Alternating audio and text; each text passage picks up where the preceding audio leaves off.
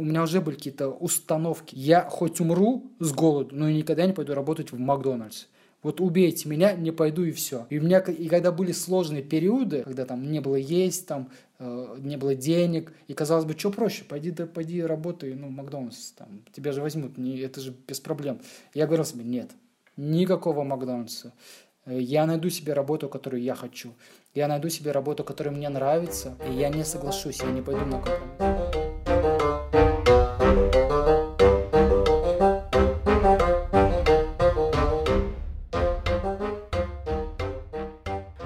Привет! Это подкаст по 20, вторая часть выпуска с Сашей. Сегодня у нас будут, ну ладно, темы, короче, интересные. Да, будем надеяться, что будет интересно. Я надеюсь, вы слушаете эту часть после первой. Это глупо начинать с этой, потому что это уже будет более взрослый период. Так, внимание, мы сегодня пьем чай. Не пьем, к сожалению, да, белое жалко. сухое. Жалко, вино мне не предложили уже. Ну, уже, ну, блин, извините. Ну, понимаете, денег не всегда хватает. Чай заставляют пить. Помогите, пожалуйста. Спасите, чай заставляют пить. В прошлый раз Саша нам рассказал про детский дом, про свое ага. детство, а, как он рос, как это все происходило. И я сказала, что в этом выпуске будут вопросы уже про совершеннолетие, дальше про разные уголки России, так ага, можно сказать, да, наверное. Ну, ну да, разные части Российской Федерации, в которых я жил. Да, вот. И, конечно же, вопрос про графический дизайн. Извините, я не могу. Уж извиняйте, но... Первый вопрос — это что происходит после 18 лет? Вот исполняется всем... Есть какой-то типа выпускной или что-то Да, есть такого? выпускной. У меня... Э, я вышел... Я выпускался не с 12 класса, я выпускался с 9 класса. Ну, в основном все у нас выпускались в основном основном из девятого класса, хотя имели полное право или даже возможность оставаться до 18 лет, но мы хотели быстро свободы, мы хотели быстро собственной жизни, мы хотели, чтобы нас не ограничивали, и поэтому мы в основном после девятого класса все выпускались. То есть, как получалось, если человек выбирал выпускаться вот после девятого, даже если он был несовершеннолетним, то он, получается, покидал дом? Да, да, покидал детский дом. Было такое, что тебя как бы направляли направляют куда-то? Направляют, да. А направляют. Ребенок, выпускающийся из, из детского дома тогда, в 90-х, у него было э, два пути. Либо он э, выпускается после 9 класса и идет э, в техникум или ПТУ, либо он выпускается после 12 класса э, с возможностью поступления в университет и получать э, высшее образование уже. Я не знаю, э, какая сейчас система детских домов в России, но тогда в 90 90-х, ну, с 16 лет э, ребенок считался уже совершеннолетним и вполне мог уходить уже э, на свои хлеба, но с поддержкой государства предоставляли какую-нибудь ну, комнату в общаге, какое-нибудь базовое техническое образование, деньги типа стипендии или пособия. А было такое, что вот именно если ты из детдома, то ты можешь поступить только на бесплатное, или если ты поступаешь на платное, то за тебя платит государство? Ты как бюджетник идешь, да, ты, идешь, ты всегда идешь как бюджетник, и у тебя есть возможность получить образование бесплатно. Была такая возможность, но, блин, почему-то мы, большинство из нас, почему-то мы этого ну, не догоняли, мы не понимали. Может быть, просто потому, что говорили нам неправильные вещи или неправильные слова. Я не могу пояснить, почему так получалось, потому что в основном ну, 90%, 95-97% выпускников, они шли в ПТУ. И как будто бы специально, намеренно направляли нас, детей, именно вот получать какое-то такое специальное образование техническое там. Какие были популярны? Это автомеханик, это слесарь, это егерь, варщик, потлевщик, маляр. Ну так блин, это те профессии, которые были нужны Советскому Союзу. Ну как а бы были, это да, обычные да, рабочие да. люди, которые в принципе нужны везде всегда. В 90-х это был полный трендец, и страна только не только ну, России, но и Беларусь, и Украина находили себя, как-то переходили на новые какие-то этапы э, развития э, наших государств. Как-то вот особо ну, не разбирались там по способностям ребенка. Вот ты идешь на егеря и все. И это, ну, мне, допустим, топили весь выпускной этап. Единосварщика, сва... газоэлектросварщик, золотое дно, хлеб всегда будет в доме. Я поверил этим словам, и да, у меня есть диплом, я сварщик второго разряда. Хочу, подождите, хочу вам сказать. Саша всегда, когда приходит к нам домой, это начинается, я проверю сейчас вот это, вот это, вот тут сломано, сломано, нет, не сломано.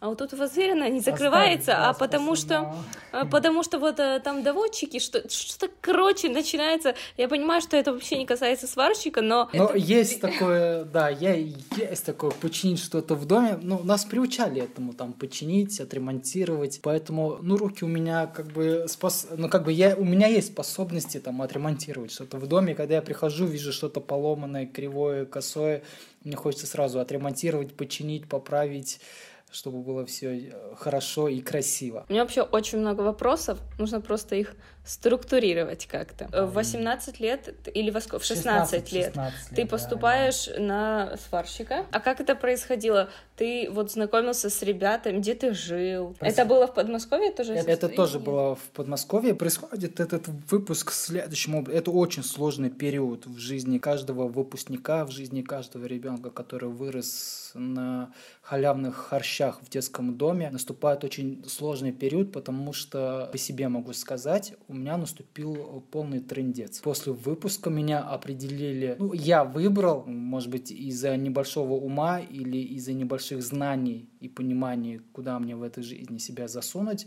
я выбрал пойти на сварщика, я выбрал город, в котором я буду жить, и мне дали э, комнату в общаге. Это была очень стрёмная комната в общаге. Она была с, с мышами и тараканами. Там была такая дверь. Она настолько была эта дверь раздолбанная, что, мне кажется, шторка из ванной комнаты намного прочнее, чем эта дверь, которая у меня тогда была. Давай так, подожди. А, вот где ты брал деньги на еду? Или это тоже было спонсировано государством? Государство обеспечивало, однако нужно а, понимать, что это конец 90-х. Денег в стране еще пока нет. А, те пособий или стипендий, которые мне обязано было выплачивать государство, оно выплачивало, но время от времени и как получится.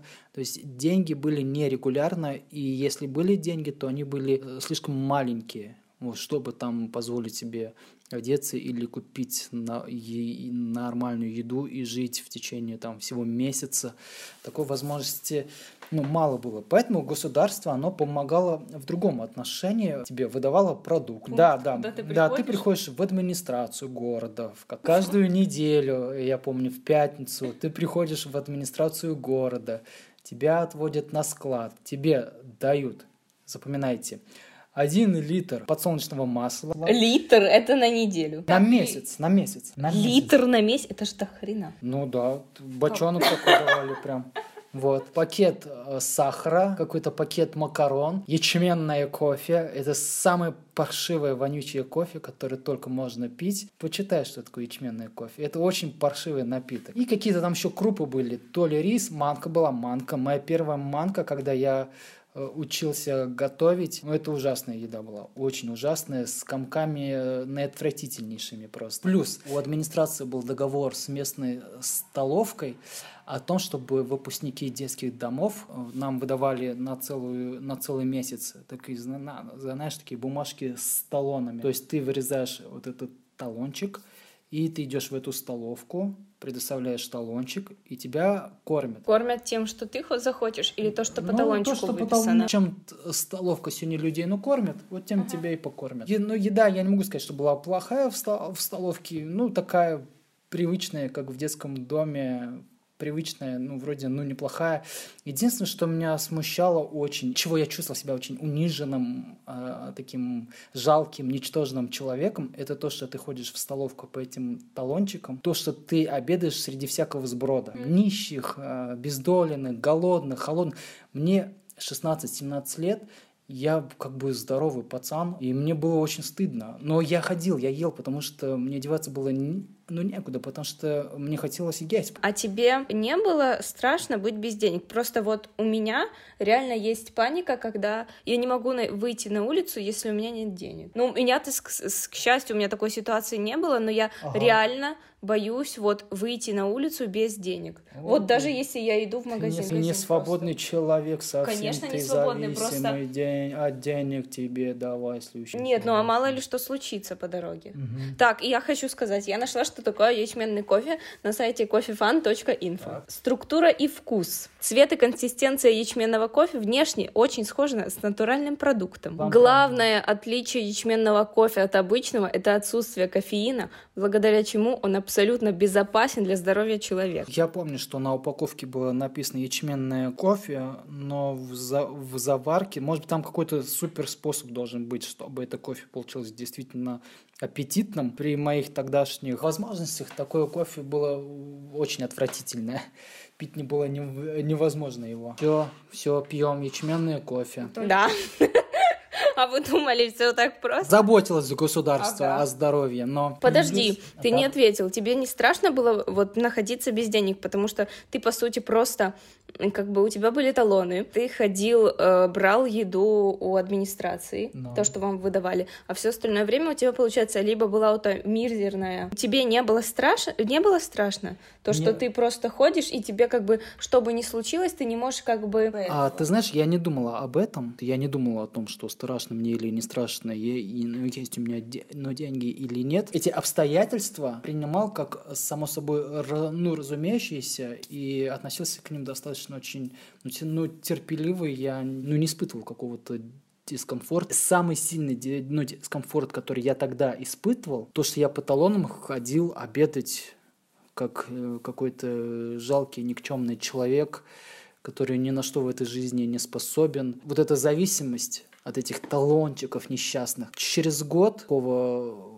этапов своей жизни я перестал ходить в, в администрацию, я перестал брать эти талончики. Я тогда помню, сказал себе, я лучше умру с голоду, но я больше не буду так, так унижаться и опускаться так я больше ну, не буду, нафиг. Пошел работать, я пробовал разные какие-то работы, плюс я был еще пока студентом, поэтому какие-то там, какие-то навыки у меня по сварке уже были, они были, конечно, оставляли желать лучшего, но тем не менее на, какие-то навыки были, и уже пробовал работать то грузчиком, там где, где, где-нибудь, то там сварщиком что-нибудь под, по, но подварю, то э, устроюсь в какой-нибудь э, ЖКХ. Строишься туда куда-нибудь на эту работу с сантехником и чистишь в подвалах трубы, ну, имеешь там не, несчастные какие-то деньги, ну, и нормально было как бы. Ну, я, я во всех, на всех этих работах, в основном это были, ну, подработки такие, я прям, ну, не было прям супер посвященным работе. Я поняла, подработки, которые появляются и резко исчезают, да, то есть да, не да. было абсолютной стабильности.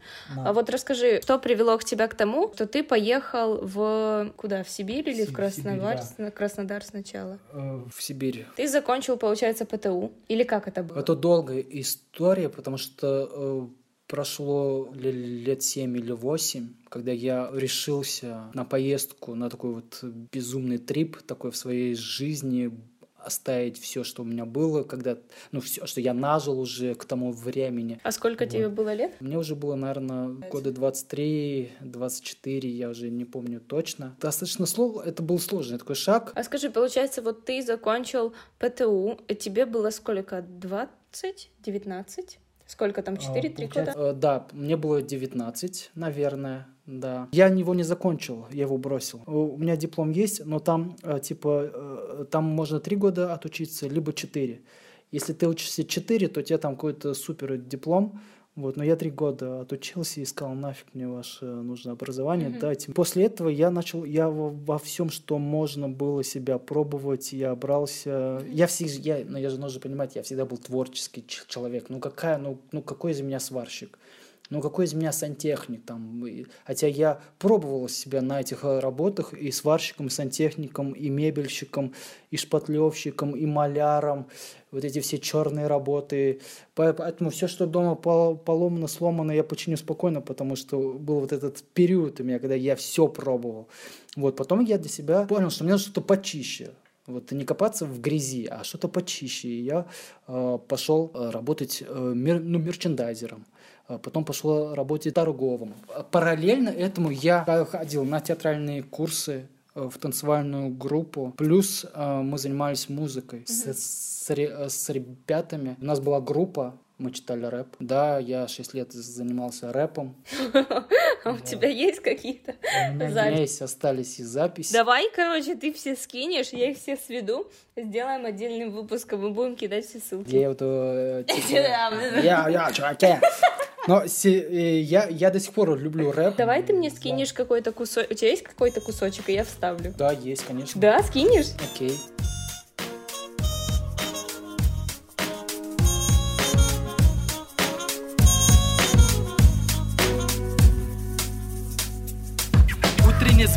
Разбитый гудок Город проснулся, ощущение клок Протер глаза, свежесть утра Аромат кофе пленила суета.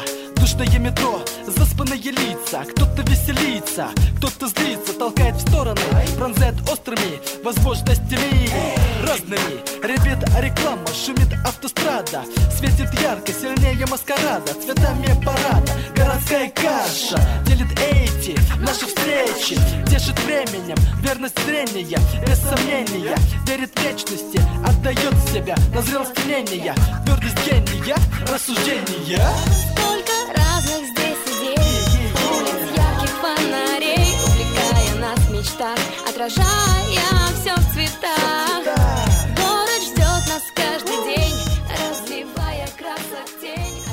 то есть э, параллельно я занимался еще такой творческой э, работой. Я понимаю, у тебя, получается, оно разделялось на, как обычно у людей происходит, что они работают на официальных работах, скучных, нудных, типа банк, да, э, да, типа да, что-то да, вот, да, вот да. такое Ску- вот, скучное, рутинная, одинаковая работа, но при этом все, что творческое, это для них хобби. Я почему еще начал себя ну, разносторонне ну, развивать, потому что первое, я заикаюсь, и мне хотелось вот свой дефект речи как-то победить. А как ты думаешь, кстати, возможно э, заикание победить? Я думаю, до конца нет. Полностью нет. Ты как бы будешь, э, ну, в любом случае, когда ты будешь волноваться, ты начнешь, будешь начинать заикаться. Просто потому что, ну, это невозможно Полностью, как да, бы убрать. убрать этот дефект. Это, мне кажется, больше даже психологически надо убирать. Да, когда волнуешься, когда ты в простой жизни просто общаешься с людьми, и ты в спокойном состоянии, пьете вино, кушаете. Этом... Смотри, даже, даже ты просто находясь в спокойном состоянии, пьешь вино. Да. Тут книжка 5 рублей 80 копеек стоит. Это дорого? Да, это Дейл Карнеги. Я не знаю, кстати. Что ты не знаешь? Ты должен Я думаю, знать. что нет. Если зарплаты у людей в Советском Союзе были, ну, грубо говоря, от 70 рублей, то купить книжку за 5 рублей, мне кажется, нормально. Ну, кстати, это так достаточно. Ну, прикинь, ты зарабатываешь 70 рублей, она, кстати, 5,80. Это тебе не хухры-мухры, это почти 6. А, то есть, ну, блин, ты прикинь. Тему, ну, блин, ты так прикинь. тему интересно перевела. Подожди. Интересно про книжку. Смотри, 70 рублей вот зарабатывают люди и идут в магазин, чтобы купить за 6 рублей. Так, блин, это дорого. Но я говорю тебе, что э, люди получали зарплату минимум. Ну так мы же берем минимальную, а минимальная это а. те, которые обычные рабочие. Но я не знаю, честно сказать, я сейчас предполагаю. Все, что ты вот это вот все время подрабатывал, ты зарабатывал вот эти деньги. Э, тебе хватало этих денег на что-то? Ну, в плане, на что тебе хватало? Э, там, а... типа, ты мог э, поесть то, что ты хочешь? Или было такое, что тебе приходилось не голодать, а, типа, сдерживать себя? Мне, в принципе, хватало. Я не могу сказать, что я прям бедствовал, но и не могу сказать, что шоковал. Плюс я так ел, питался так. Мне достаточно было съесть шоколадку, перебить все, что можно, всякий, какой угодно аппетит, и я счастлив и доволен. Поэтому питался я тогда в основном одним шоколадом и не чувствовал там чувство голода и, и так далее. Но э, были периоды, когда, допустим, и я переходил с одной работы на другой, и между ними были такие пересменки, ну, потому что ты ушел с одной работы, тебе надо найти другую, и вот этот промежуток, вот этот коридор, если он не заканчивается долго, ну, я вспоминаю когда я там, уйдя с одной работы, искал потом другую и э, застрял в этом коридоре на три месяца, мне не было заработка, я не, я не мог найти себе работу, которая мне бы нравилась. Конечно, за три месяца я так и заголодался, что я помню, когда устроился на работу наконец-таки и получил свою первую зарплату, и я побежал в Макдональдс просто и накидался этих вредных гамбургеров и был таков. Вот были периоды, но в целом, вот так вспоминая вот этот этап своей жизни, я не могу сказать, что там я супер бедствовал как-то, что там я не доедал. Я бедствовал и не доедал, и голодал прям. Это во время об обучения вот под, uh-huh. ПТУ, когда там 16, 17, 18 лет, я еще не знаю, как себя в этой жизни применить, э, куда пойти кому обратиться, за что взяться, где поработать, чтобы заработать. И вот в этом э, промежутке времени, да, я испытывал чертовский голод, испытывал чертовский дискомфорт. Ну, я голодал прям, да. Я бывало так, что э, я жил в общаге с одной семьей, ну, у нас была такая общага семейного типа, uh-huh. вот, и, и у нас там было, и у, и у меня там были соседи, они были из Туркмении, и такие достаточно э, зажиточные были. Ту, э, туркмены, у них всегда там что-то жарилось, парилось, хлеба, картошки, всякое такое, и ты с этими ароматами голодный ходишь, блин, проклинаешь этих туркменов, думаешь, что же вы делаете, сволочи, дайте хоть крошку. И я подъедал у них. Я воровал у них еду, э, подъедал. Они даже э, однажды спалили меня. То есть э, они наварили там какой-то картошки, и она так, ну, чертовка так и манила меня.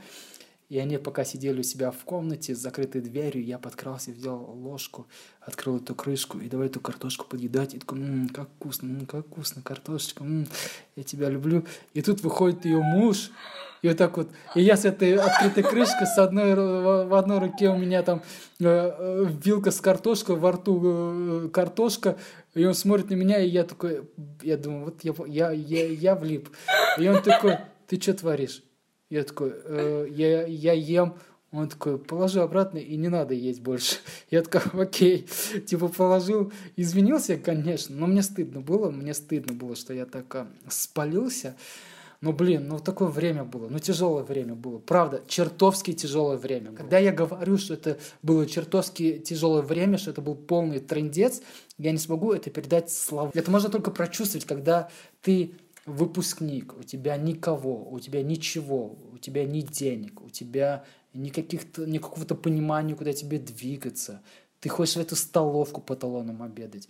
Ты ходишь в эту администрацию брать эти несчастные продукты типа манки и литрового сливочного подсолнечного масла. Нахрен оно мне надо. Потому что, ну, ну получил ты этот ну, рис эту манку. Ну, ее, ну, ее же надо при, ну, приготовить. Я не умею готов, ну, готовить. Ну, естественно, вся эта крупа у меня валялась там. А чего вы с ними не это? Не сделали такую коллаборацию и замутили? А я думаю, что э, у них была неприязнь. Приязнь, потому что я был не один. У нас было э, вот в этом блоке четыре комнаты, э, в трех из которых жили дедомовские, в одной из которых жил я в четвертой жили они. А, а я думала, что это типа была у вас и общая думаю, комната. Их, нет, это не, слава богу, еще ну, ну, не хватало. И я думаю, что у них было вот это чувство вот, вот этого негодования, неприязни, блин, с детдомовскими живут, поселили к ним этих детдомовских, да чтобы они пропади пропадом. И поэтому мы не дружили как-то особо, и я не нарывался. А как у тебя вообще, у тебя были друзья в тот период? Друзья не сразу появились, они появились спустя время, достаточно долгое. Прошел, может быть, год, когда наконец-таки появились какие-то знакомства, дружба, общение какое-то. Но до года ты сам по себе, ты одиночка, кого нет, не, не с кем поговорить. Э, те, кто у тебя в твоем окружении есть, ну, допустим, БТУ, в котором я учился в группе на сварщика, но окружение мое было, ну это далекие люди все были, они вот вот дерево, вот так, это такие бестолковые, бесполезные, какие-то вот, ну, ну, на, ну нафиг мне такие друзья в жизни, нафиг, я лучше буду сам по себе, но я не свяжусь э, с этими отморозками, этими вурдалаками я их называл, у которых все угар, да пьянь там, да еще что-то. Поэтому до года а, ну, где-то вот сам по себе все. И не было такого, чтобы там пообщаться близко там с кем-то поту- потусоваться там. Поэтому до года сам Ты рассказал это все, все, что было в ПТУ, и что было, в принципе, после него. А как получилось так, что ты вот, э, как ты решил уехать? Я решился на этот шаг не сразу и не быстро, и не от счастья. Мне хотелось, может быть, испытать себя. Хотелось, когда я прошел достаточно сложный этап в своей жизни, я преодолел его, я э, обрел себя в музыке, творчестве. Я начал, меня стали приглашать по городам выступить. Я э, ездил, я уже тогда уже посещал другие города как э, артист. Серьезно, было Да, да, такое? Да, да, да. Но в то же самое время я оставался на прежней работе торговым представителем в компании Nestle. А что торговый представитель делает? Подожди, а торговый представитель это тот, кто приходит, типа, здравствуйте, меня зовут Здравствуйте, да, именно. Юля, я с э, Именно, да, Avon. Да, да, да, да. Серьезно, это торговый представитель? Я думала, Я что торговый представитель это Nestle. тот, кто, получается, например, приезжает, вот есть, допустим, какой-то округ, Да. э, и есть торговый представитель, допустим, вот на Все правильно, да, да, именно И так. типа он разъезжает по магазинам, Как говорит, здравствуйте. Да, да, да, да, все правильно, да. То есть был, э, была ну, клиентская база, а, которую наработал не я. Если, конечно, я там э, у меня появлялись какие-то от меня клиен- клиенты уже, то они не были, ну, ими они, при- они, они становились частью компании, они заносились в, ба- в базу компании, и после меня, если на мое место приходит другой человек, он уже работает с этими э, лю- людьми. Но в основном, когда я пришел, уже была база клиентская, с которой я работал. Люди, с, кото- с кото- с которыми я сотрудничал. И поэтому в этом отношении ну, не было так, что Кейван, там, пристаешь на улице к людям, там, купи, будь добр, классная вещь. Нет, такого, ну, не было, слава богу. Я, б- я бы на такое, ну, не решился бы. Я никогда в своей жизни, даже будучи голодным, холодным, там, и без денег, и без еды, у меня уже были какие-то установки. Допустим, я хоть умру с голоду, но никогда не пойду работать в Макдональдс. Вот убейте меня, не пойду и все. И у меня, и когда были сложные периоды, когда там не было есть, там э, не было денег, и казалось бы, что проще, пойди, да, пойди работай, ну, в Макдональдс, там, тебя же возьмут, не, это же без проблем. Я говорил себе, нет, никакого Макдональдса. Э, Я найду себе работу, которую я хочу. Я найду себе работу, которая мне нравится, и я не соглашусь, я не пойду на компромисс с самим э, собой. Ты такой молодец. И я точно, абсолютно вот точно такая же. Это просто... Я, я работала в Мариоте, это огромный отель А, да, в Варшаве. знаю, да. И я там работала два месяца. Я чуть не сдохла. Ага. Я туда шла, и, но я ж туда шла, потому что э, у меня папа всегда мне говорил то, что он меня готов всегда обеспечивать до того момента, пока я не найду Ага. себе хорошую работу. А я всегда была такая, что я была против этого. Мне всегда хотелось зарабатывать самой. Я от него не могу принять ничего, кроме подарков сейчас. Ага. Никаких денег. Это просто невозможно. Но я специально пошла работать в этот Мариот просто потому, что мне так хотелось ему доказать. Но я там так страдала. Это прям, вот прям я оттуда ушла, и я после того, как там проработала два месяца, я через месяц нашла, нашла свое рекламное агентство, в котором работаю сейчас. Когда у тебя есть дикое желание, Да. Ты сделаешь все. И мне нравится, что ты типа вот говорил сразу, ну нахер, не, не, ни в коем случае, я никуда не пойду, какой маг. Я не понимаю до сих пор. Мне люди часто говорят, что типа, зачем мне уходить с работы кассиром, если я там получаю вот такую-то зарплату, и типа Ага. эта зарплата считается хорошей. А я этого не понимаю. Вы, ребят, вы серьезно, вы можете уйти с этой работы, пойти на то, что вам нравится. Да, вы будете поначалу зарабатывать меньше. Возможно, вы вначале будете стажером, но это же возможность для роста. Какая возможность для роста у вас есть, когда вы кассир? Стать администратором магазина, а дальше что? Ну, типа, это ж такой бред. Ага. Это вообще бредятина полнейшая. Я вот не понимаю. И люди а, это объясняют тем, что я зарабатываю тут хорошую зарплату. Ну, зарплата хорошо, она хорошая. Ты сидишь на жопе ровно 12 часов в день, у тебя нет отдыха от людей, которые покупают что-то, ты постоянно должен улыбаться им, потому что это как бы залог хорошего магазина. Э, Ты постоянно, ты откладываешь все, ты не можешь никому позвонить, у тебя что-то болит, похер, работаешь, сидишь. Но ты, блин, типа получаешь нормальную зарплату, да хорошо, это выживание, это не жизнь. И я вот этого не да. понимаю. Очень действительно нравится, что ты вот прям так говорил, Не- учитывая на то, что ты мог сдаться сразу же, потому что, типа, зачем? Ты мог бы подумать, что вот я из сидит дома, меня, ну, меня никого нет. Типа, зачем? Кому я буду это доказывать? А важно доказывать самому себе тоже. Это такое э, упрямое такое, кре- скребущая жажда, это доказать самому себе, Да, мне на, кажется, да. на зло всем, что я могу больше, чем вы обо мне Это очень круто. Блин, мне так. Я просто, у меня мой внутрь... мое внутреннее я просто сейчас не может от счастья. Радуется твой внутренний мир, твой радуется, ликует.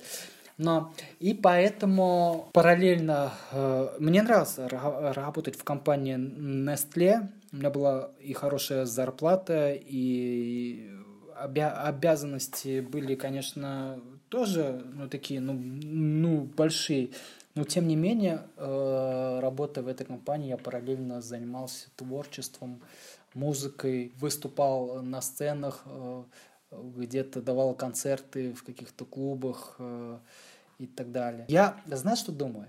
Если бы я тогда не бросил, возможно, сегодня бы я был бы э, среди э, этих стариков, э, знаменитых рэперов, как Карандаш, Звонкий. э, А ты б Ка- какой бы себе, а ты б какой, как себя бы назвал? У меня был псевдоним, А э, я был Никсом, Никс. А, Никс, потому Никс, потому что, да, потому что Никишин Са- Саша. Причем мне не нравился этот псевдоним, но мне друзья повесили его, типа, Никс, Никс, Никс, и все. И все начали называть меня Никсом. Я говорю, не называйте меня Никсом. Все равно все Никсом, Никсом. И таким образом я стал Никсом. И у нас была уже такая группировка такая. Были бибои, рэперы, хип-хоперы, диджеи. И мы уже как-то вот варились и я тогда носил такую одежду широкую, какая вот тогда в, ну- в нулевых у рэперов была бейсболь, ой, бейсбольная, такая большая одежда, яркая, всякие бейсболки, дюраги, майки. И прикольный такой был э, жизненный опыт. Как я вообще попал в Сибирь? Меня просто пригласили туда. мысли, типа, как бы Сибирь и Москва — это вообще два разных конца, можно мира Ну да, сказать. там получается- Как? Ну, типа, а у вам... Мне просто кажется, что это настолько должно быть какое-то продуманное, э, как бы организаторами, э, вы, что это, выступление было? Ну, концерт, чтобы пригласить ребят, которые живут в- вообще в дохренище километров от вас. Меня пригласили э, одного, потому, потому что я был э, лидером э, этой как бы гру- э, группировки, потому что я эту группировку начал. Ты Вот. сказал лидеры, мы просто сейчас часа два назад смотрели ранеток. Я сразу же вспомнила про Только не, ранет. только, не, только не сравнивай меня там с этой рыжухой, ну, в ранетках. Нет, нет, ты что? Для нас тогда это был зашквар полный. Просто тот, кто слушает, смотрит ранеток, вы, ребята, вы не нашего поля, вы зашквар полный. Подожди, мы поэтому только что два часа назад их смотрел. Ты смотрел, я видела. Я смотрел, Ты прям лежал и смотрел. Но я не смотрел прям. Я, ты же сама видела, как я смотрел. И каждый раз говорил, вот это актерская игра. вот это». Оскар, Оскара, пожалуйста, в студию. И в Сибири, э, в, э, в, в маленький городочек Абакан, там такой был, э, там организовывался какой-то в- концерт такой, ну, городской. И им нужно, нужно было позарез при- пригласить для спецэффектов, может быть, для понтов, я не знаю, может быть, бюджет им позволял там позвать какого-то артиста из Москвы, оплатить ему э, все э, расходы, взять на, на себя. А тебе все расходы взяли на... Да, да, организаторы, они все расходы взяли на себя. И э, у меня просто э, приятель был, диджей Эльф, он тоже был, ну, рэпер. Мы с, мы с ним, ну, кон- ну, кантовались, общались. Он был из другой, как бы, группировки. У нас своя была, у него своя была. И он мне звонит такой, говорит, Никс, тут такая, ну, ситуация. А вы так и общались такие, Никс, Эльф, да, так и общались, да, Никс, Эльф. То есть по своим именам никто кого не называл. офигеть. Но- Мне просто вот интересно, как это было. Вот Алло, эльф, привет. Ну как, ну не так, алло, Эф, слышь, там, как нас, ну что? Нет, такого ну, не было. У нас была там своя распальцовка, ну знаешь, там, типа, у меня вот такая была. Ну, э, зрители не... не... Это два, один Это- указательный палец, это второй типа средний. буква- это типа буква Н такая. Типа из А- пальцев сложить букву Н. Да, да, да, типа не Никс. И он такой мне звонит, типа, Никс, там такая ситуация. Я не могу. Никс, такая ситуация, алло. Я просто много, много говорю, как было, мы на полном серьезе там друг к другу относились, и это было для нас прикольно. Вот, мы же рэперы были. А вот этих сейчас новые школы возьми, они что же все, ты что, если будешь называть по его имени, он для тебя будет на фейс и все. Или там Паша Техника взять, или Хаски. Но никто же не обращается к ним по именам, все обращаются по, к ним по псевдониму, и мы также друг к другу обращались по псевдониму. И э, он мне звонит такой, типа, такая ситуация, надо приехать в Абакан, билеты куплены, позвали меня, но у меня сейчас тут проект, я не могу, э, а они очень хотят кого-то из Москвы. Ты мог бы, ну, вместо меня полететь, они готовы все оплатить, все расходы взять. А у меня в это время тоже как бы особо ну, не получалось. Я говорю, блин, Эльф, ну я не могу сейчас прям... Не, вернее, вернее, я спросил, а когда? Он говорит, вот через пару дней. А я не мог прям взять через пару дней. Я говорю, блин, Эльф, ну я не могу сейчас через пару дней, это же вот-вот уже. Он говорит, ну да, ну блин, Никс, ну такая ситуация. Блин, я тебе потом, братан, я потом тебе верну, там, что-то там... И я такой, блин, ну ладно, окей, окей. Я говорю, дай подумаю, дай, дай подумаю. А, я говорю, я вечером тебе позвоню и дам ответ. Я посмотрел на свои дела, я посмотрел, смогу ли я их раскидать, ската, скататься быстро на три дня в Сибирь. Я видел, что смогу. И я позвонил, говорю, да, окей, Эльф, я поеду. Он говорит, блин, все, Никс, ты меня выручил, спасибо тебе, чувак, э, я, я у тебя в долгу.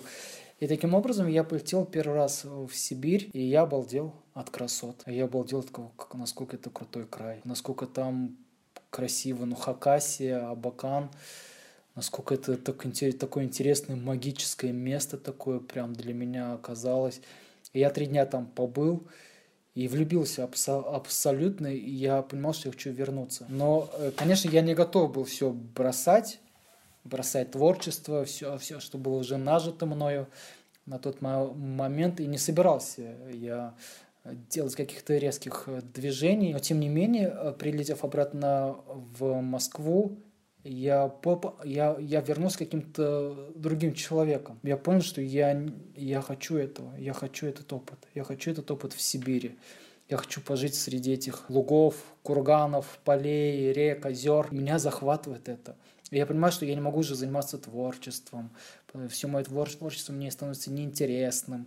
Я понимаю, что я не могу общаться в этом среди своих... Хотя я любил ребят, очень любил, и со многими из них у нас остались, сохранились э, хорошие отношения, но я не мог уже, я не мог уже. И я вот не мог усидеть. Я, в одной стороны, с собой боролся. Ну, Москва, город возможностей, но сейчас я все брошу, уеду куда-то в Сибирь, непонятно, что там со мной будет. А с другой стороны, блин, я хочу в Сибирь, там это такой крутой опыт вообще, он, он так мне поможет в жизни. И я боролся с самим собой, но в итоге э, сторона, которая отвечает за приключения, за, за интересный опыт, за какие-то классные э, какие-то дороги в своей жизни, она победила. Э, ребятам сказала, ребят, я уезжаю.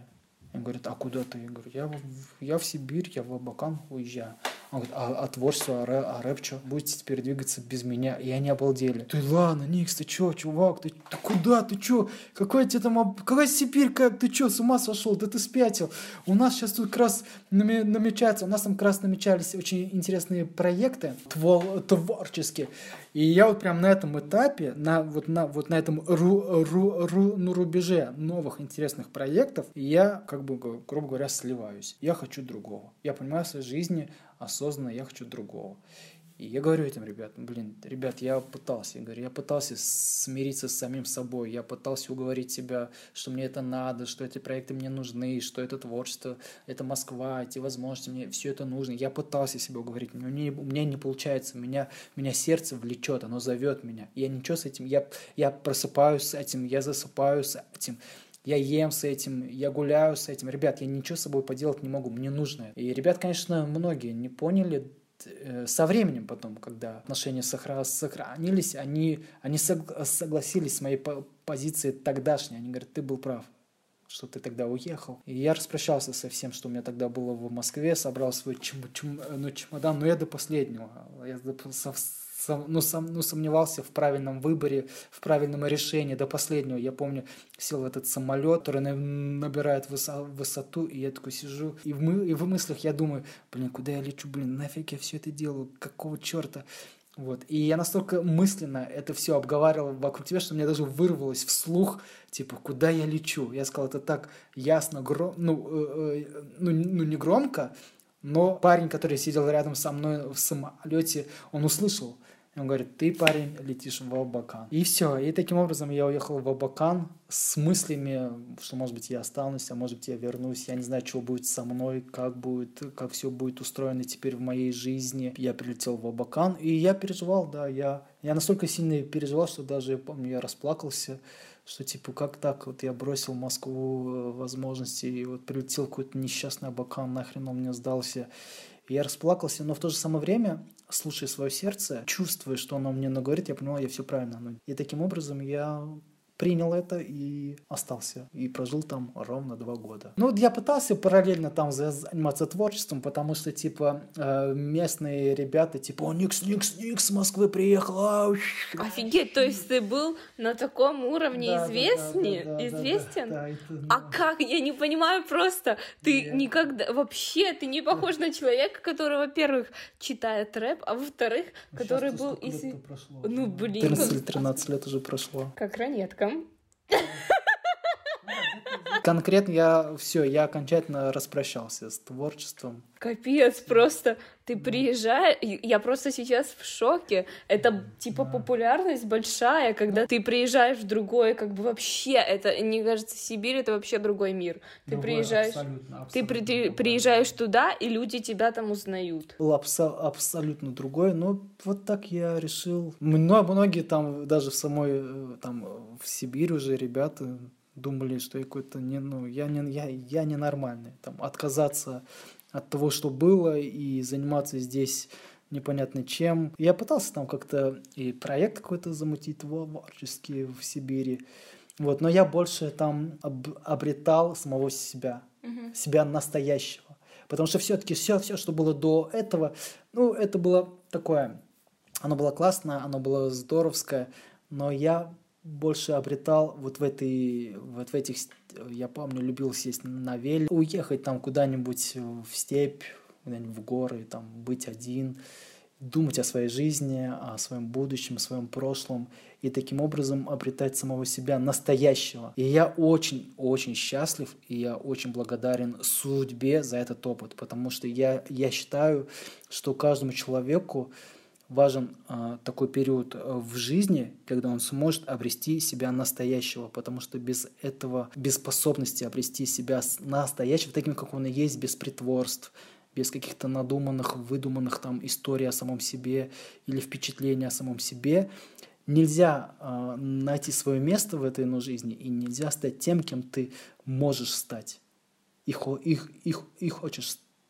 Если обратить внимание на истории многих людей, которые чего-то в этой жизни добились, парадокс, да, может быть, это как-то интересно, но у не всех был похожий опыт.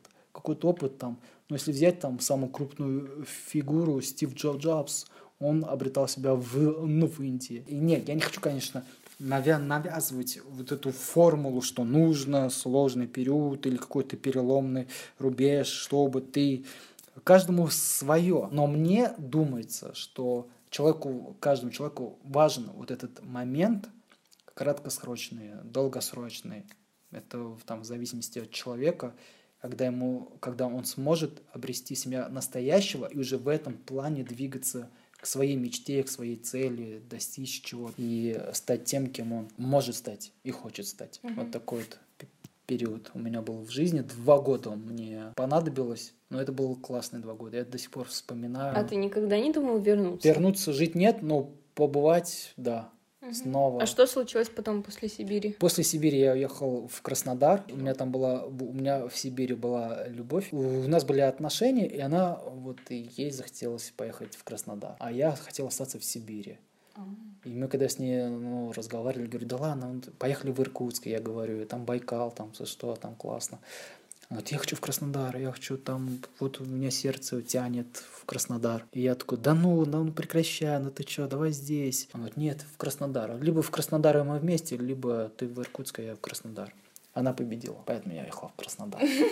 Ради нее, все ради лю- людей. Но что самое интересное, я не жалею также об этом, потому, потому что все равно какие-то этапы в жизни, они предопределяют твое будущее. Она победила в том э, разговоре, в том споре, и опять же, я благодарен судьбе и своему сердцу, что я послушал ее, то я не стал там давить на нее до конца, перечить и так далее, потому что таким образом я пошел дальше, дальше, чем я мог бы уйти в Сибири. Благодаря, опять же, вот, вот такому прекрасному опыту, когда мы с ней переехали в Краснодар, и опять все заново, опять жизнь надо перестраивать, опять новые эмоции, опять... Да, это получается больше. И страх, наверное, того, что Да, постоянно да, да. тебе слишком часто приходилось строить новую жизнь. Да, да, да, да, да. Постоянно стро- как, в какой-то ты находишься в зоне некомфорта. Я потом узнал, что если ты хочешь чего-то добиться в этой жизни, то выходи из Из зоны, зоны некомфорта. комфорта. Да, да, это, выходи. да. И, и это подтверждает, вот мой личный жизненный опыт это подтверждает. Если я хотел чего-то, если я и хотел чего-то добиться в своей жизни, то мне нужно было регулярно уходить из своей зоны комфорта. Когда мы переезжали с женой в Варшаву, но это тоже было определенного, ну, оп- опред- определенной степени э, ну, вы- выход из комфорта. Опять надо, блин, опять переезд, опять э, надо э, что-то новое, опять все заново, опять и так далее. Но все это в купе, оно формировало меня как личность, оно формировало мой характер, мое понимание жизни, мое видение жизни, мои качества личные и не только. Будучи находясь в Сибири, я а, начал пробовать себя в чайном бизнесе.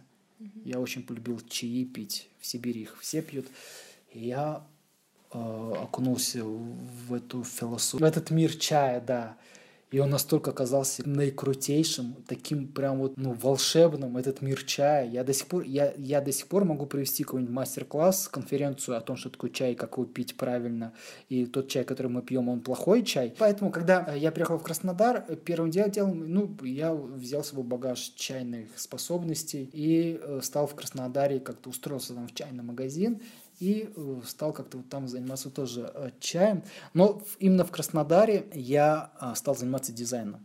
А что тебе... Так, очень опасная тема. Я на очень опасную тему захожу. Так, э, ты сейчас контролируй этот процесс. Как ты к этому пришел? Ну вот типа ты занимался чаем, и что тебя сподвигло? Я занимался чаем, мне нравилось заниматься чаем, но опять же я понимал, что, блин, это, конечно, все здорово, и, и, и я занимался им уже года три или четыре, и это, конечно, все классно, но это не вставляет. Меня это не шторит. Я не знаю, наверное, сейчас так, ну, не говорят. Я Ну, такой ти- первый раз слышу. да, типа шторит, прикалывает, Ну, вдохновляет. и- было, о чем речь. Поэтому э, я опять я пришел, э, вот э, развиваясь во многих, ну, ну, развивая себя во многих направлениях, я опять пришел к стенке. Занимаясь чаем, я пришел, я опять пришел к стенке. И я думаю, блин, опять не то. Ладно, окей, а что мое тогда? И я провел такую психоаналитику самого себя. Я начал, э, я заглянул в свое детство. Я прям, я помню, я, будучи работая в этом чайном магазине, я взял время, когда я просто провел психоаналитику, изучая самого себя. Мне, мне хотелось понять, ну а что мое, окей, ну если вот это мне, вот, э- вот это мне нравилось, потом не нравится, вот это мне нравилось, потом не нравится, вот это любил, уже не люблю. Что такое, ну что, так я всю жизнь не буду жить, что ли? То одно, то другое, то пятое, та, ну так и буду, что ли? Поэтому мне было очень важно ну, определить свой интерес и развиваться в этом уже все, уже прям посвященно до конца твоих дней, никогда не свернуть ни вправо, ни влево, становиться наикрутейшим в этой области. И поэтому я провел такую психоаналитику, и у меня упало в сердце, я начал вспоминать свое детство. Ну, что, вот я такой, окей, ну о чем я занимался в детстве? Вот что меня прям в- в- очень вдохновляло?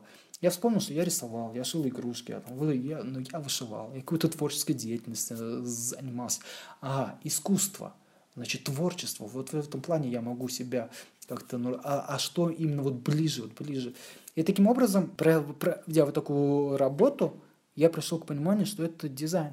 Графический ди- дизайн – это та область, в которой я мог бы себя бы применить и достичь вот в этом отношении э, необходимых, нужных результатов, которые мне нужны для, для, для счастья, для полноценной жизни. Это было 2009 2009-2010 год. В 2011 году я принял окончательное бесповоротное решение. Я э, становлюсь дизайнером. я буду дизайнером. Я не знаю как, я не знаю, что мне нужно. Я буду дизайнером гра- э, графическим. И таким образом, будучи работая в чайной, я написал заявление об увольнении, и мне директор, когда я увольнялся, она не хотела, чтобы я увольнялся, потому что многие люди приходили из-за меня, потому что она такая общительная, открытая, и о чае есть что рассказать. И тут я собираюсь уходить, она расстроилась, но тем не менее она приняла мое заявление об увольнении, я отработал нужный срок, и она спрашивает меня уже, ну, а чё, ну а что, Саш, чем будешь ну, заниматься теперь? Я говорю, я дизайнером буду. О, классно, типа, у тебя образование, да, ты как-то, ну... Нет, ничего нет. А как ты будешь дизайнером? Я не знаю, как вот буду, и все. Я, я в 2011 году, я была в пятом классе, и я в пятом классе тоже сказала, что я буду графическим. Да? Не, только я не знала это... Я была маленькая, мне было сколько, 10-11 лет, и я не понимала, что есть ответвление дизайна. Да, Но я я, вот, я помню, я этот момент так четко помню. Я сидела на математике, решала пример. Я даже помню, что там было цифры какие были. Но весь прикол в том, что я вот смотрю на нашу учительницу, она бегает, и мне в голову мою приходит гениальная мысль, что я буду дизайнером. И типа я, я просто сидела и думаю, смотрю на нее, думаю, я буду дизайнер. И типа мне насрать было. Я начала какие-то программы смотреть. Я нашла на телеке канал, короче, был какой-то там, и там постоянно какие-то люди, типа дизайнеры, они приходили, и типа там вот был ландшафтный дизайн, потом дизайн, э, когда украшение интерьера именно, э, деление, зонирование, вся вот эта вот тема, и я тогда вот с пятого класса начала смотреть вот эту программу, узнала, что есть разные дизайнеры, потому что я думала,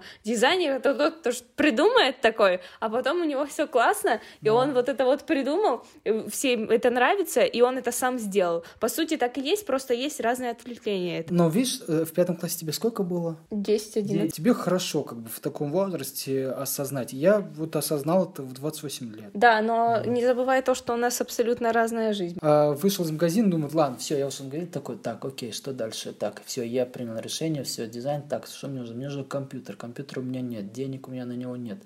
Ага, я тогда жил в квартире с, ю, с э, юристом, он занимался вопросом ну, банкротства и был достаточно такой э, классный ну, человек и очень э, сильный в, в своей области юрист. И бывало так, что его клиенты, ну, банкроты в основном, понятно, да, они не за, за неимением возможности оплатить финансовые услуги, они там, там расплачивались с ним там едой там. Он такой человек был просто. И, он, вот и, ну, он, же, он же занимался вопросами банкротства, и, возможно, у него было понимание, что а, ну, чё, ну, чё банкрот, да, ну а чего он сейчас мне, какие он мне сейчас ну, деньги даст. Поэтому его комната, она была заставлена телеками, э, ноутбуками, и я такой смекнул, а у него же ноутбуки, я же видел у него ноутбуки. Подхожу к нему и говорю, Юрец, это слухай, у тебя там, я видел э, ноутбук один такой симпатичный, дай мне его. Он говорит, а зачем тебе? Да я дизайнером буду. Мне нужно на чем-то пробовать учиться работать. И он такой, да возьми. И он мне на полгода в, в аренду ничего не требую, никаких денег дал этот комп. И я э, скачал крякнутый Coral. А откуда ты узнал, что нужно скачать Coral? У меня уже тогда были э, некоторые знакомства, будучи работая в чайной, я познакомился с некоторыми дизайнерами. Ну и плюс я до этого уже знал Coral. Я уже пробовал, будучи ну, в чайной, mm-hmm. уже там этикетки, что-то по дизайну там что-то поделать. Было в магазине Coral, и поэтому я уже знал об этом э, редакторе, а Photoshop я узнал чуть попозже. Все, и, кстати, скачал... да, кажется, Photoshop и все вот это Adobe, оно не так давно уже пришло. Потому что мне, короче, блин, опять я захожу на эту грань. Ладно, у меня был один раз клиент, и, получается, ему другой дизайнер делал логотип. Я говорю, пришлите мне файл с логотипом, а мне его присылают из Корала. А я такая, что? Корел? Логотип? Что, где? Как... 19-й год был тогда. Ага. Типа, какой Корел? Логотип в Кореле в 19 году. Ну как это возможно? Я охренела, у меня нету Корела. Я не знаю, где его взять вообще. Я... И у меня такой ступор был. Я думаю, ё чтобы его сделать. А я э, вечно предъявляю людям за Корел. До сих пор, до сегодняшнего дня некоторые люди, э, дизайнеры, они работают в Coral. Это очень, очень странно, странно, это настолько что, ну... программа у нее интерфейс, как будто ну такой ну, вообще да, очень. Хотя даже вот обновленная версия вышла последняя, я посмо посмотрел, но она, она никакая. В маленьких городах на своем опыте хочу сказать, что там люди работают в основном только в... Да, да. Я И в. России тоже Я, самое. я просто, я не, типа, а почему? Я все время... Это так странно. Вот если ко мне обращаются там из каких-то уголков э, России, таких маленьких мест, типа, и, и там э, ломно логотипчиком ну, разработать какой-то матери- мате- материал, и когда они там потом на производство относят мате- мате- материал, им на производство говорят, нам нужны файлы в формате Coral Draw. И я всегда э, своих ну, вот партнеров, я всегда их ну, наставляю. Я говорю, если у вас компания просит Coral, Coral Draw, уходите от этих компаний. Они вам ничего хорошего там не предложат. Потому что если компания до сих пор работает в Coral, просто бегите оттуда, беги- бегите и не оглядывайтесь. А те, кто мне пытаются еще предъявить за Coral, я никогда, ну, я свою позицию всегда четко, ясно отстаиваю, и поэтому многих партнеров я уже перевел. Перевел на здравое понимание, с какими редакторами должны там типографии э, работать, какое качество они должны им предлагать, и по каким э, требованиям они должны работать с с типографиями. Если типография не способна работать на тех условиях, на которых приходит клиент и просит там выполнить часть работы, если типография не способна выполнить, просит непонятные файлы типа Coral Draw и, и так далее, я всегда говорю таким людям ух- уходить и не тратить свое время, потому что ну, это, без- это, это дно, это дно. На- Я думаю, нам стоит сойти с этой уже, за эту грань, выйти обратно, потому что нас уже, мне кажется, человек пять выключило. Короче, вот, э, ты, значит, такой взял компьютер, ноут, у Ноут, того чувака да. и научился работать в Короле, а потом узнал про Photoshop. Да, ну учился работать, э, ну как, я уже умел работать, ты но повышал О. типа навык свой уже. А Photoshop как ты выучил? Методом тыка. Тыка? Да, да, методом тыка. Там нажал, тут нажал, тут ошибся, там ошибся. И поэтому, ну так вот и изучил. Потом стал смотреть уроки. Э, Самое главное, я формировал э, ну, задачу правильно. Вот у меня, допустим, я делаю ну, материал. Вот, и как я изучал вообще ну, э, эти э, редакторы. Я формировал задачу, допустим, делаю визитную карточку, работаю со шрифтами, там надо что-то сделать. Я такой, так, у меня вопрос. Если шрифт так, так со шрифтами так, значит, как мне вот так вот сделать? И я заходил в Google и э, формировал эту задачу, и мне Google уже выдавал необходимую информацию, э, используя которую я достигал нужный уже результат. Кстати, в тему Google хочу сказать, насколько он классный стал. И сейчас, что ты можешь просто сформировать любой вопрос в своей голове, типа вот как он тебе пришел, так ты и гугли, типа тебе реально найдет Да, ответ. да, да. Настолько А та- да, прогрессивно, а тогда нужно было А формировать. Тогда прям надо было ясно, конкретно формировать Да. задачу. А и- сейчас ты напишешь там э, жопа Apple э, иллюстратор. Да, и Все, и все, тебе найдет то, что ты реально хочешь.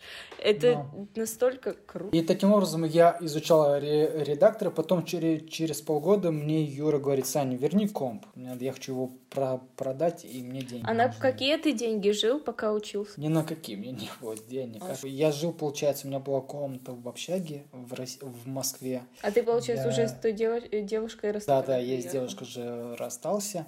У меня была комната в общаге, я сдавал ее за символическую сумму, и эти деньги мне капали а, как бы каждый месяц. Вот они, их было немного, но в принципе, так как я сидел все время дома, ходил по кафе и так далее, в принципе, было терпимо, но все равно было ну, недостаточно.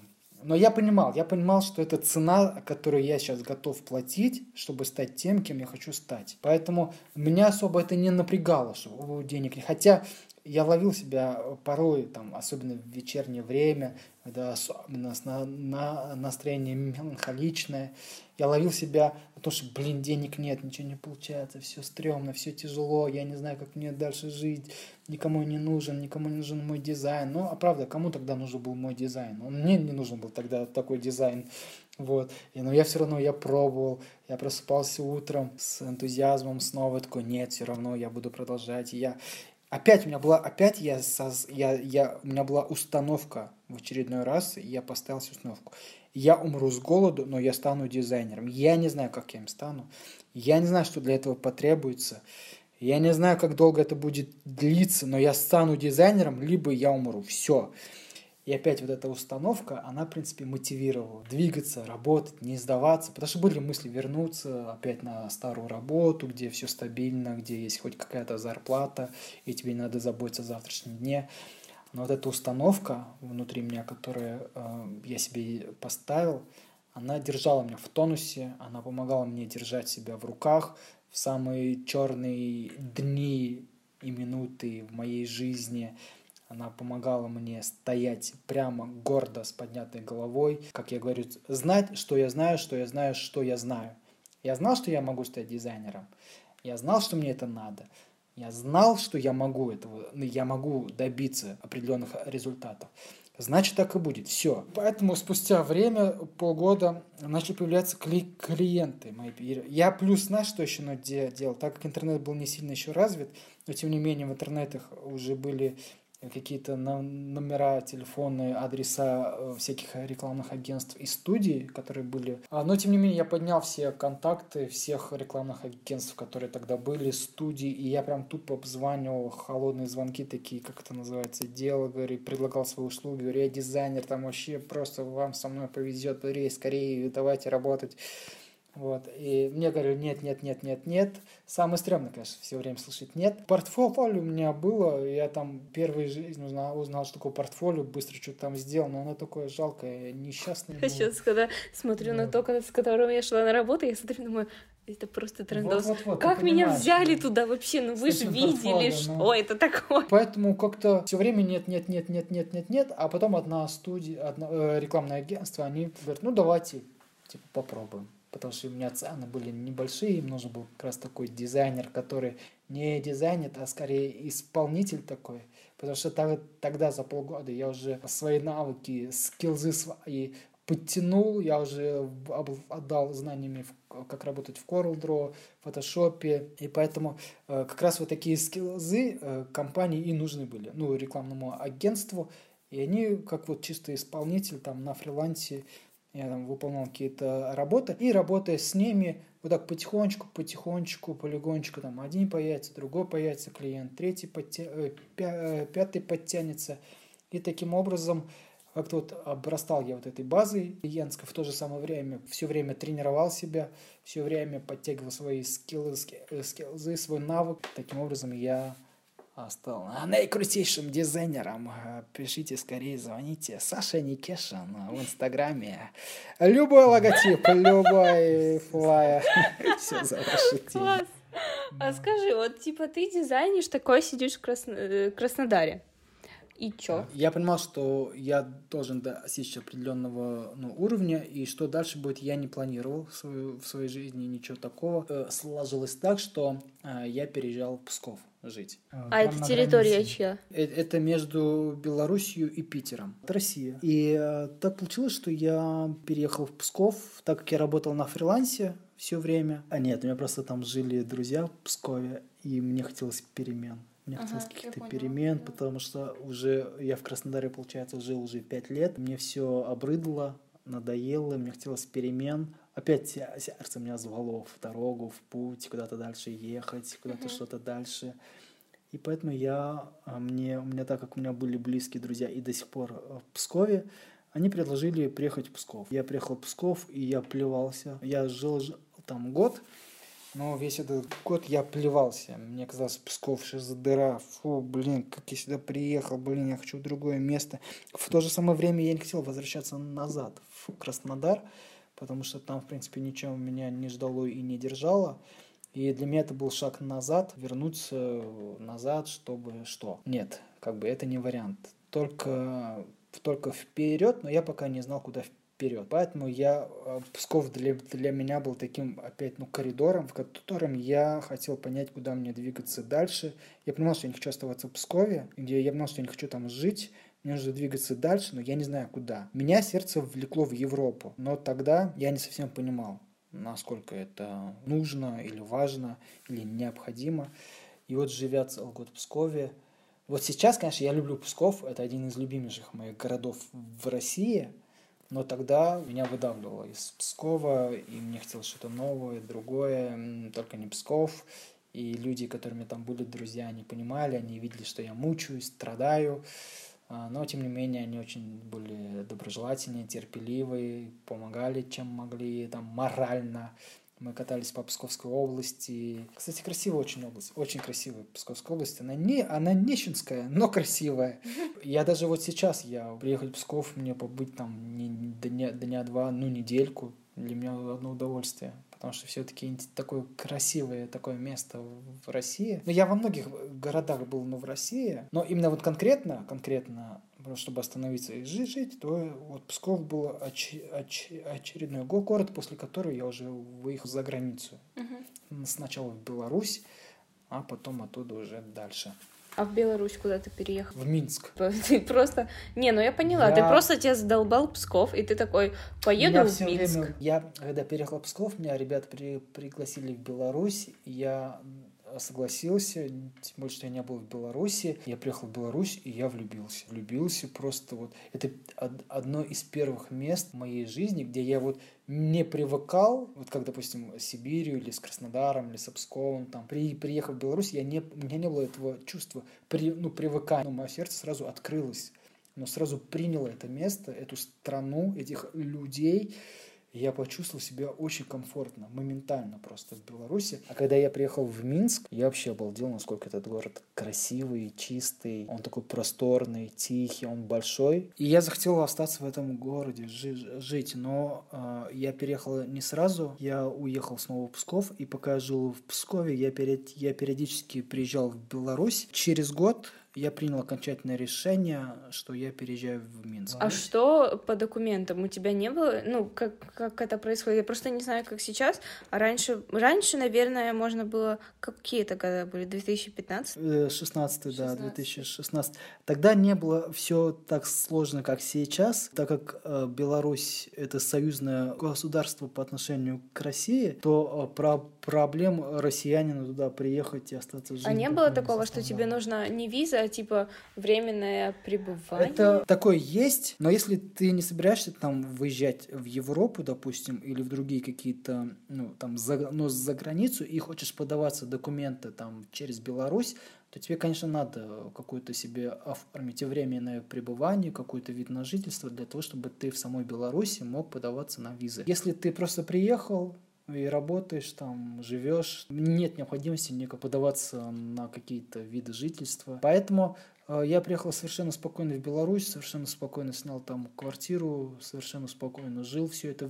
ну, время. Также оставался на фрилансе. Сейчас, конечно, чтобы, допустим, выезжать куда-то, если я делаю это через Беларусь, я оформляюсь. И через Беларусь я могу. Потому что ну, мне так проще, чем ехать обратно в Россию, что-то в России там запариваться. Там же мы познакомились с моей женой. Мы познакомились с ней, э, да, в Минске. Но она сама с Гродно. В Минск она приехала учиться. Но мы там познакомились в, Ми- в Минске. Потом я приезжал в Гродно, так чисто с компанией, с ребятами. И как-то вот мы с ней так начали общаться, общаться, дружиться. Ну и так вот раз-раз-раз в течение года раскидали все дела, всю влюбленность, все, все добрые отношения, впечатления. И через полгода сделали помолвку, ч- и, и там в течение этого, этого же одного года мы сыграли свадьбу. И потом по- поехали в, в Польшу. А почему сюда приехали? Она поступила здесь учиться, а я не мог ее оставить одну денешеньку, переехал сюда вместе с ней. А что дальше? Вот ты хочешь куда-то ехать? Мы хотим, да, с, с Ю- мы хотим с Юлькой двигаться дальше. Мы понимаем, что мы не хотим оставаться в Польше. Э, Спасибо Польше за свою землю, э, но мы хотим двигаться дальше. Мы понимаем, куда мы хотим, но я не буду об этом говорить. Ты же говорил, что это США. Да? Да? Проболтался, да, я знаю, все-таки. А проболтался. Ну да, мы хотим в Штаты. И все, вот секрет уже и не секрет. Уже не секрет, блин, ну вот а. как теперь дальше блин, все разболтал, вот мне разговорила ты, как теперь жить, что теперь делать. Но ты не боишься никогда, что у меня просто иногда бывает такое чувство, что именно вечером, да, вот когда вот это настроение такое меланхолическое, как ты говорил, у меня иногда вот бывает такая мысль, что у меня тут никого нет. Ну, типа, кто у меня тут есть? Ну, по сути, у меня есть друзья, но, понимаешь, друзья, они приходят и уходят, по сути. Да. Всегда. Э, Да, у меня есть близкие люди, с которыми я хорошо общаюсь, которые помогут, всякое такое, но по сути что я одна тут. Это так странно. А вот в моем родном городе я не одна, сто процентов, потому что там Ага. есть родители, э, не знаю, ро- хотя, блин, там тоже одни родственники. И вот у меня иногда бывает такое, что типа, а чё я всегда одна? Хотя я понимаю, что я не одна. Просто из-за того, что вот эта чужая страна, э, из-за того, что особенно тут не говорят на русском, Ага. мне тяжело как бы тут иногда находиться. В плане того, что я вот иногда захожу в магазин и думаю, блин, я так не хочу сейчас говорить им на польском. Кстати, у меня то же самое. Я, села Я, я думаю, да. я думаю, блин, я бы так хотела сейчас вот просто зайти и сказать, дайте мне сосисок. И это просто на русском. Барьер вот этот тут, я его не могу преодолеть уже три года. Мне тяжело тупо из-за языка. Меня все устраивает. Язык я хорошо знаю, я хорошо на нем разговариваю, хорошо его понимаю, пишу. Все вот это у меня есть. Просто проблема сама в том, что мне некомфортно до конца. Мгм. Типа меня реально иногда бесит, что я должна, вот должна общаться так, потому что меня дру- по-другому никто не поймет. И меня бесит документ. Вот, блин, это просто жопа какая-то. Зачем столько, блин, проблем придумали? Потому что это Польша. Потому, потому что здесь все как-то сложно. Мы почему с Юлей хотим еще в, Шта- в Штаты, потому что у нас там много ну, приятелей, тут э, друзей пе- переехали туда, и когда они рассказывают, как там они устроились, когда они просто по туристической визе заезжают и потом устраиваются там, я думаю, блин, и когда мы рассказываем, как мы в Польше здесь с этими документами, как ненормальные, ну я не понимаю, почему так здесь. Да, блин, волокита вот эта бумажная в двадцатом году, это так странно. Типа, блин, ну, ну я не знаю, просто мне кажется, это в какой-то момент должно уйти. Мгм. Потому что, ну зачем, я не понимаю, учитывая то, что многие страны требуют работников или там что-то такое, вот это вот все. Зачем вот эти трудности, сложности? Так, а ты скинешь мне же рэ- рэп свою Рэп. композицию? Окей, я э, по сусекам поскребу, где-то у меня лежит, и я обязательно скину. Но я думаю, что у меня сохранилось ВКонтакте. В Одноклассниках? В Одноклассниках нет. В Одноклассниках там всякие цветочки. Подожди, я должна это спросить. А ты, а ты отправляешь вот эти вот, типа, там картиночки медовый спас, и там пчелка, не знаю, Да-да-да. с медиком, и там бажаю тобі. Ты знаешь, я этой ерундой не занимаюсь, но вот э, все вот, кто там у меня есть, они вот, мне кажется, вот им хлеб какой-то прям. Они прям постоянно, постоянно мне присылают всякую. Серьезно? Где, Офигеть. там, если открыть у меня одноклассники, там, то там этих открыток у меня висит просто как ну, му- мусс, не знаю, ну много очень, постоянно, постоянно, там, с днем матери, с днем отца, с днем, я не знаю, там, с, с днем 1 мая, с днем, с днем с одним, с днем, с днем с другим. Постоянно присылают мне эти, и там еще же надо, типа, подтверждать, типа, тебе отправил человек, и ты, типа, да, я принимаю этот подарок. Подарок! Да, подарок, ну да. И потом, типа, ты принимаешь этот подарок, и одноклассники предлагают тебе, не хотите ли вы ответить взаимностью? И предлагают тебе вот эти А ты подарки. что делаешь? Отвечаешь? Ну нет, конечно. Хотя пару раз, по-моему, я ответил, что там... Отправил взаимные открытки эти дурацкие. Но весь, но веселый сайт, очень веселый сайт, он какой-то сам по себе, и люди там какие-то... Это отдельно... Это, это- Тупо отдельный мир это вообще. вообще, это другая планета, э, которая у нее есть какая-то вот, как, как, как сказать, то есть она вполне может быть исследована с точки зрения дизайна. У нас выпуск вышел очень длинным. Длинный, да. Э, На оригинальной записи минута 40, ой, час 40. Ага. Но, наверное, в этом будет где-то час. Нет, не час, час 10 где-то. Ну, короче, это самый длинный выпуск был, будет. Э, Я надеюсь, вам понравилось. Извините. Извините, что будет самый длинный выпуск, что не на 30, не на 40 минут. Придется набраться терпения. Мне кажется, люди, которые ищут себя, которые не верят в себя, которые постоянно то, чтобы занижают свою самооценку, Ага, да, им да. полезно будет послушать очень. Потому что это можно назвать это вызов взлеты и падения, но мы так Да, не да. назовем. На самом деле просто очень полезная информация, ту, которую ты рассказал, ее можно очень хорошо применять в жизни разных людей. И еще можно монетизировать. Вот так вот. Вот так. Я очень хочу, чтобы его послушало много людей, потому что из него можно много вынести. Я считаю просто, что ты человек, которого можно не просто слушать, а еще и слышать. Мгм, Потому что большое. ты можешь сказать то, что будет полезно другим. Ты пока рассказывал, из-за того, что это больше как не интервью, а вот из-за того, что я не умею брать интервью, я просто, типа, вот у тебя спрашиваю какие-то вопросы, которые мне интересны, и вот ты рассказывал что-то, и я ловила себя на мысли, я просто залипала вот эту вот белую стеночку и, и думала о своем чем-то, но при этом я слушала тебя. Ко мне приходили, приходили какие-то мысли из-за того, что вот ты рассказывала, и думаю, блин, да, да, я тоже себя, да, да, да. Угу, спасибо большое. Мы надеемся, что вам очень понравился выпуск. Вы вынесли из него что-то полезное. Спасибо за внимание. Подписывайтесь на мои аккаунты, заказывайте логотипчики, брендинги, упаковку. Все, все, все, любой каприз за ваши деньги. Все, спасибо, всем пока. Да, пока. Хотя да, да, даже.